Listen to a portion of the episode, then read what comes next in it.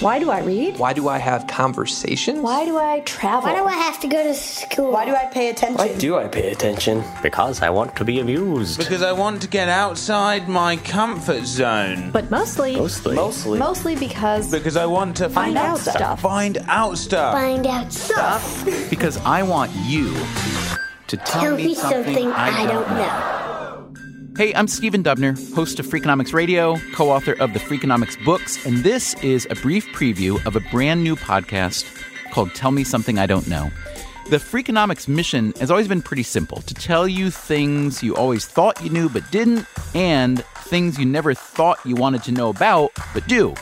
And now we've come up with a whole new way of doing just that with this new podcast called Tell Me Something I Don't Know. It's still journalism, still factual, but it's also a game show where contestants from the live audience try to, well, they try to tell us something we don't know. So the next time you're in a museum and you see a painting where the hand is, you know, placed just so behind a bowl of fruit on the table, it's probably because whoever commissioned that painting was too cheap to spring for both hands. In 2013, I died in the Philippines in a grisly car accident. Or at least that's what my death certificate states. Essentially, the banana has a bigger problem than most fruits. In World War II, my father was in a strange unit of the United States Army.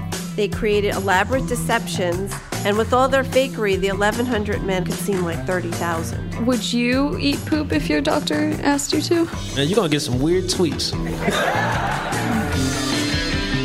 Every episode, there's a new theme and three celebrity panelists to help us sort out what's worth knowing and what's not.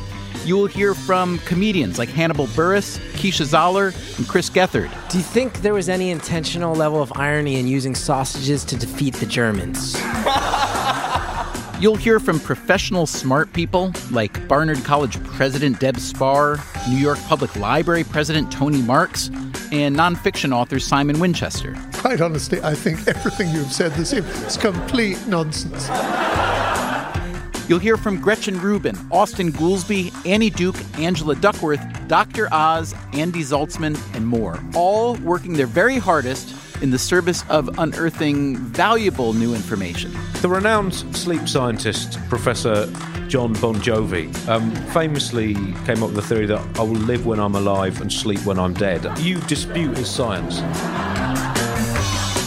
Our first season of six episodes was produced in partnership with the New York Times. The first show is out next week on Monday, November 7th. So you might want to go ahead and subscribe right now.